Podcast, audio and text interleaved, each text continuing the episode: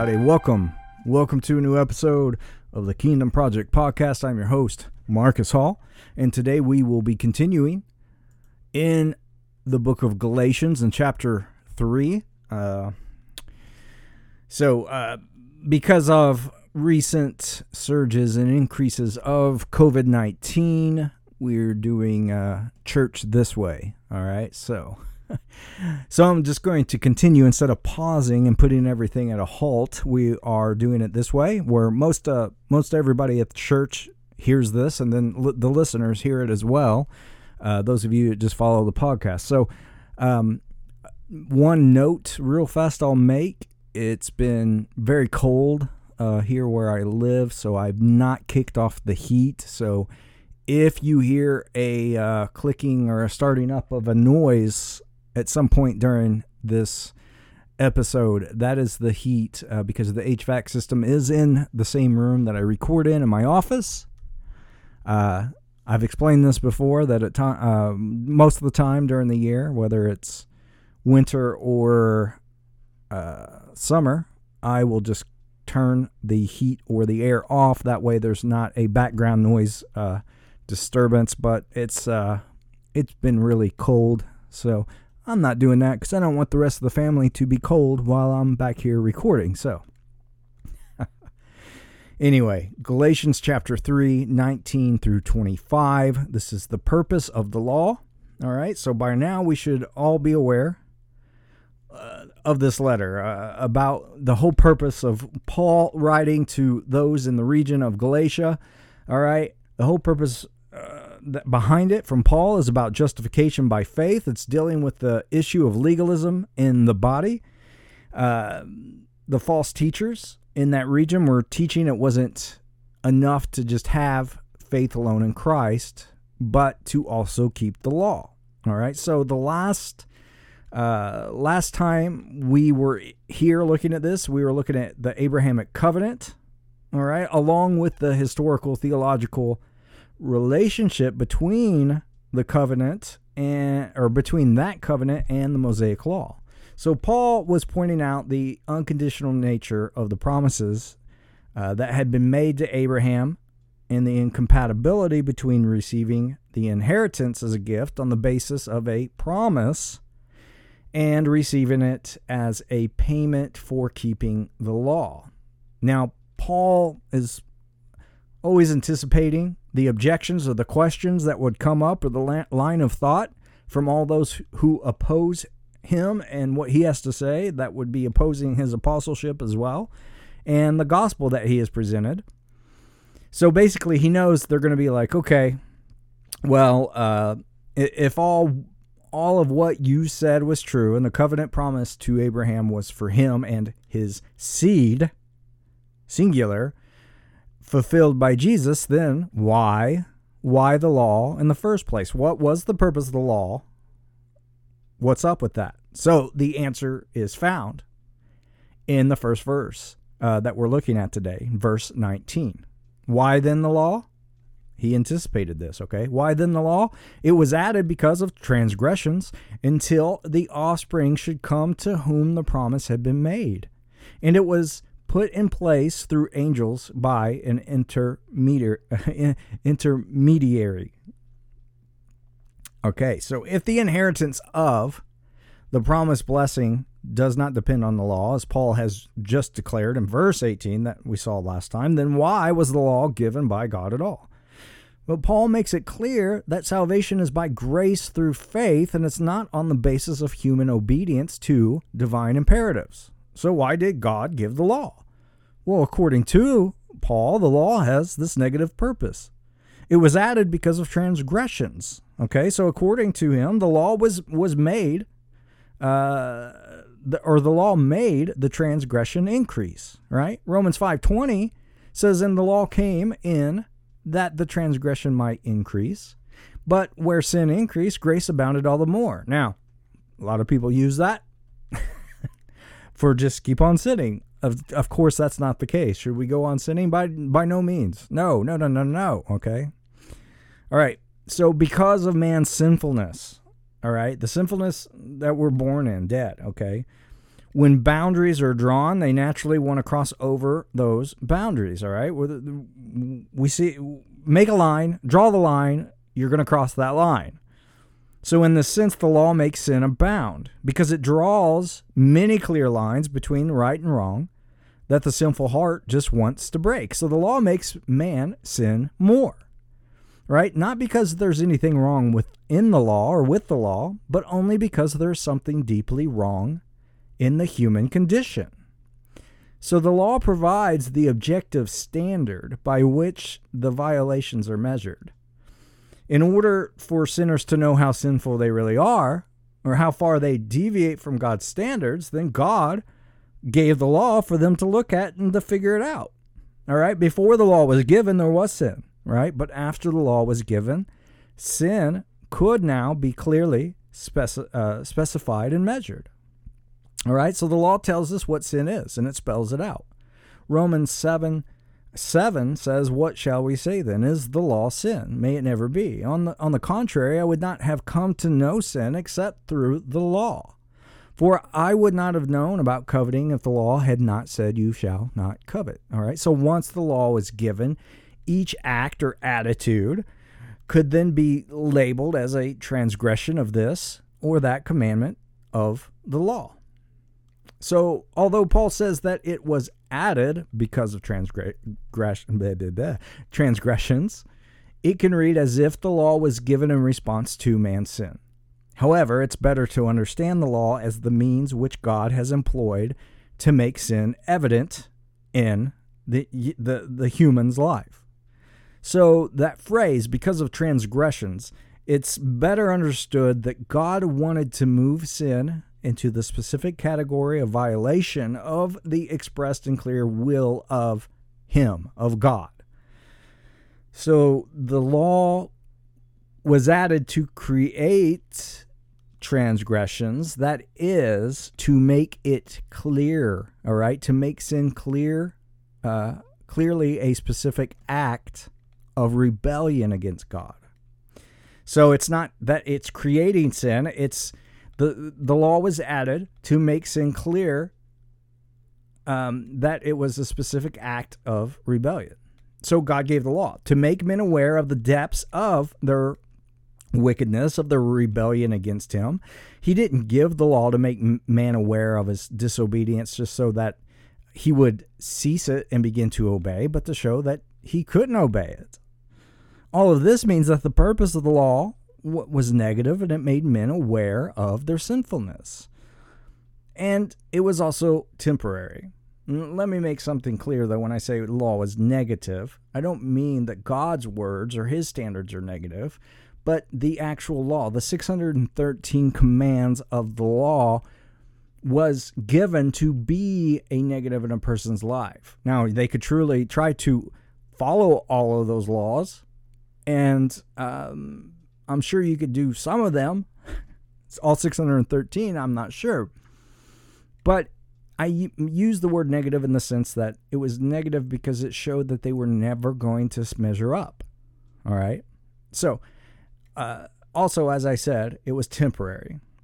So the word added implies that the law was not a central theme uh, within God's redemptive plan. It was supplementary and secondary to the enduring covenant that w- that had been made with Abraham. So the word added marks the beginning point of the Mosaic law. All right, the word in until marks an end point. The Mosaic law came into effect at a certain point in history and was in effect only until the promised seed appeared. So Paul states this temporary framework of the law by stating, until the seed should come to whom the promise had been made. All right, again, the seed. The seed has already been identified as Jesus. Now, the promise of an, excuse me, of an, an internal or eternal inheritance, all right, verse 18, was not made to any and all men, but rather made to Abraham and Christ. So, writing under inspiration, we must not forget that. Paul states that the promise referring to the Abrahamic covenant was made with Christ. The true full meaning of the Abrahamic covenant was not to Israel, but to Jesus and all those in him by faith alone. The law was added until Jesus came with the new covenant. Then the verse says, and it was put in place through angels by an intermediary. Okay, so the word angels is messengers. And the, the thing is, we don't have have to think of messengers as, as, as men, such as John the Baptist, but many would say that we should because of no mention in the Old Testament of, of there is no mention of angels giving the law. Uh, we, we know, though, that the New Testament interprets the Old. So even if we don't see angels in the giving of the law in the Old Testament, we do in the New. And we can find that it was commonly taught that the law did not come to Israel straight from God. For instance, in Hebrews 1 1 through 2, it is that author's point that God speaking during the period of the law was through prophets who were inferior to the Son by whom he spoke the gospel. When we go to Hebrews chapter 2, 1 and 2, we find that it's precisely his point that the law was spoken through angels, which makes our attention uh, to the gospel the more necessary. All right, so looking looking at what Stephen proclaimed uh, to the audience in Acts 7, you'll note that he also declared that the law did not come to Israel straight from God without intermediaries. He clearly declared that Moses received the law from angels. So Paul, Paul's argument in Galatians 3:19 is that the uh, superior covenant is easily discernible in that its purpose was positive, its framework was permanent, and it was not mediated. It was confirmed by God alone. The law, on the other hand, was negative in purpose and temporal uh, in framework, and until only the seed should come. And the inferior covenant was confirmed by two parties with an intermediary. As Moses as the mediator. So, as for us today, we should observe the law's divine purpose, right? Uh, that that the divine purpose is, is per- precisely opposite of the the the of what m- that maintained by the Judaizers, because they sincerely believed that the law was the remedy for sin rather than the revealer of sin. Okay, so verse 20. Now, an intermediary implies more than one, but God is one. All right. Now, if you were to back up, and last time, last sermon in verse 17, Paul had already stated that uh, the divine method for a man to be declared acceptable by God.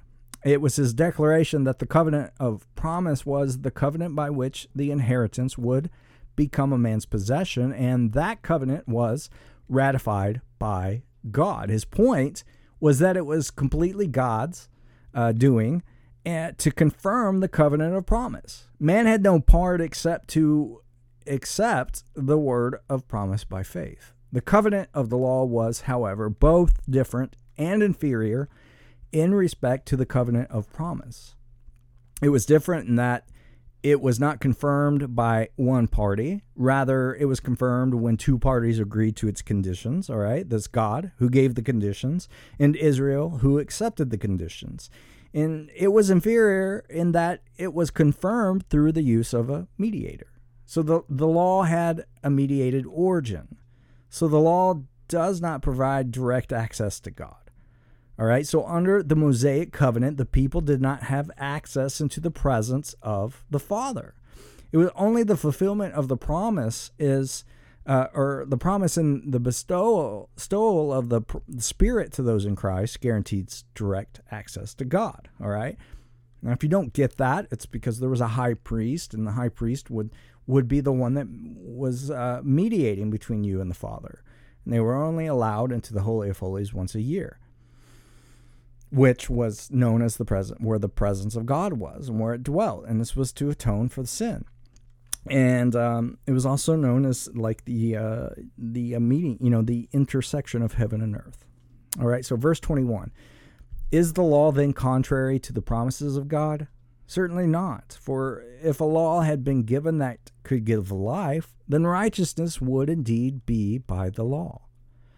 All right, so since both the law and the promise were given by God, they must be complementary rather than contradictory in the overall plan. All right, the two covenants could only be contrary to each other um, if they were competitive. So, since no law can impart life, there's no competition. All right, the law is complementary to the promise because it revealed that nothing but grace can actually produce life and cl- cleanse one's conscience and take away condemnation and guilt and shame. So, Paul argues that if the law could do these things, if it could in fact impart life, then righteousness would be by law. All right, the point of contention between Paul, Paul's grace gospel and those who teach us that we are saved through our our obedience to his instruction is Paul's concept of man's deadness towards God. All right, the problem as Paul states is that men are spiritually dead before the command ever reaches them. It is fundamentally impossible for the dead to respond or to do living actions. All right. In, in Ephesians 2 1, Paul had stated that men who are lost are dead in trespasses and sins. So they are cut off from the ability to do active actions of righteousness. So while we are dead, God gave us life, and until he gave us life, we could not respond to any of his commands. Verse 22 But the scripture imprisoned everything under sin so that the promise of or promise by faith in Jesus Christ might be given to those who believe. So the the law as this the, the negative function is condemning everyone. All right, literally Paul says the scripture imprisoned uh, everything under sin. So his emphasis is on the totality of, of human sin and the totality of God's judgment on all sinners. And it reduces Jews to the same status as the Gentile, that the whole world is this prisoner of sin. So, identification with the Jewish people by circumcision and observance of the Mosaic law does nothing. It does not remove one from the circle of what they would consider Gentile sinners. Now we can see then how the law and the promise work in harmony to fulfill the promise of God. Because the law puts us down under the curse, but the promise lifts us up in Jesus. We are left with, with no exit under the condemnation of the law, so that we might find our freedom only by faith in Christ. So God gave the law to make man aware of the depths of his sin and his rebellion against God. God didn't give the law to make men aware of their disobedience so that he could just he would cease it and begin to just obey, but to show him that he was not going to be able to obey through action because they were dead. Verse 23 Now, before faith came, we were held captive under the law, imprisoned until the coming faith would be revealed. Okay, so in verse 22, the whole world is a, prisoner of sin. And then, uh, and then he says, we are held prisoners by the law in, in verse 23. So, in one hand, the law is, re- or in the first case, maybe the, the law is related to all people without a distinction. Okay, it's Jews as well as Gentiles. All are condemned as sinners by the law. And then in the second case, the law is related to who? Israel. So held captive means to guard, but in a negative way, as we are told that before the promise came, the law held Israel as prisoners. It shut them up and it held them in its clutches, always serving to remind them of their sin and uh, their inability to meet its high demands until the coming faith was revealed. So the coming of faith then is synonymous with the coming of Christ in Paul's view of salvific history. This faith came to be realized at a time in history when it no longer looked for, forward to the promise in Jesus, but it actually realized its fulfillment when he came, which, you know, was his birth. And we just celebrated Christmas, right? So faith has always been the only way that men uh, have been rightly related to God. It was faith that saved Abel, All right. Uh, it was faith that saved Noah. Uh, this is in, all in Hebrews 11, the great hall of faith. It was faith that saved Abraham in Genesis 15 6, and a faith that saved Moses and Gideon, Samuel, David, everyone else who's ever been saved. It's always been the same. what did people do before Jesus? They had faith in God, they responded and believed. Verse 24. So then, the law was our guardian or tutor until Jesus came, Christ came, in order that we might be justified by faith. Okay, so this tutor, right? It's a it, it, it it's a teacher of children. The second meaning is uh, is one as a, a slave having charge of a boy, uh, chiefly on the way to or from school. Now, uh, in, in Paul's day, uh, it was uh, distinguished. Uh, it was a pedag- pedagogue. It was distinguished from the teacher. Okay, this person supervised, controlled, and disciplined children, but the teacher instructed and educated. Okay, so the point of Paul's use of that image is depicting the law, or in depicting the law, is that the law was given this super uh, uh, supervision, uh, um, like title, right? A dis- discipl- disciplinary role, and it was over Israel. All right, but that that supervision type of control of the law was was only until Christ. So the purpose of that function of the law was to demonstrate that God's people could only be justified by faith, that we might be justified by faith, right? So, what does it mean to be justified? All right? Being justified is is facing a righteous court in which God sits as a judge and being declared righteous on the basis of the evidence in which is produced. And the evidence is that Jesus died. He took our sin and he gave us righteousness. Then in verse 25, Paul draws a conclusion that demolishes any argument that Christians ought to live under the supervision or supervisory control of the law. All right, and I'll include 26 since it's part of the conclusion. Um, but it, 25 says, But now that faith has come, we are no longer under a, a guardian. For in Christ Jesus, you are all sons of God through faith. All right, so his primary reference. Actually, I don't know if I was that 26? Maybe. It doesn't matter. We'll get to it next week anyway. so the Paul's primary references to the freedom that Jewish believers now experience uh, from the supervision of the law because they have put their faith in Jesus. All right. So if Jesus, Jewish believers are no longer under the supervision of the law, well, then it would be really foolish for Gentile believers in Christ to put themselves under that supervision. All right. Our new life in Christ is not under the supervision of the Mosaic law. It's under the rule of Christ by his Spirit. Freedom in Christ from that supervisory rule of the Mosaic law empowers us to actually live for God because it's resurrected us to new life. All right. So Paul's words uh, here in verses 23 and 25, it, it they deal with a decisive blow to the teaching of the Judaizers in that region eh, of Galatia. The law, which once distinguished the Jews from the Gentiles, is no longer binding even on them. The Gentile Galatians had been persuaded by the Judaizers that to be truly spiritual, they must place themselves under the law. But Paul counters this by showing that if living under the law is no no, no longer necessary for the Jews, then it's sure uh, surely not required of the Gentiles either. And that's the whole point here.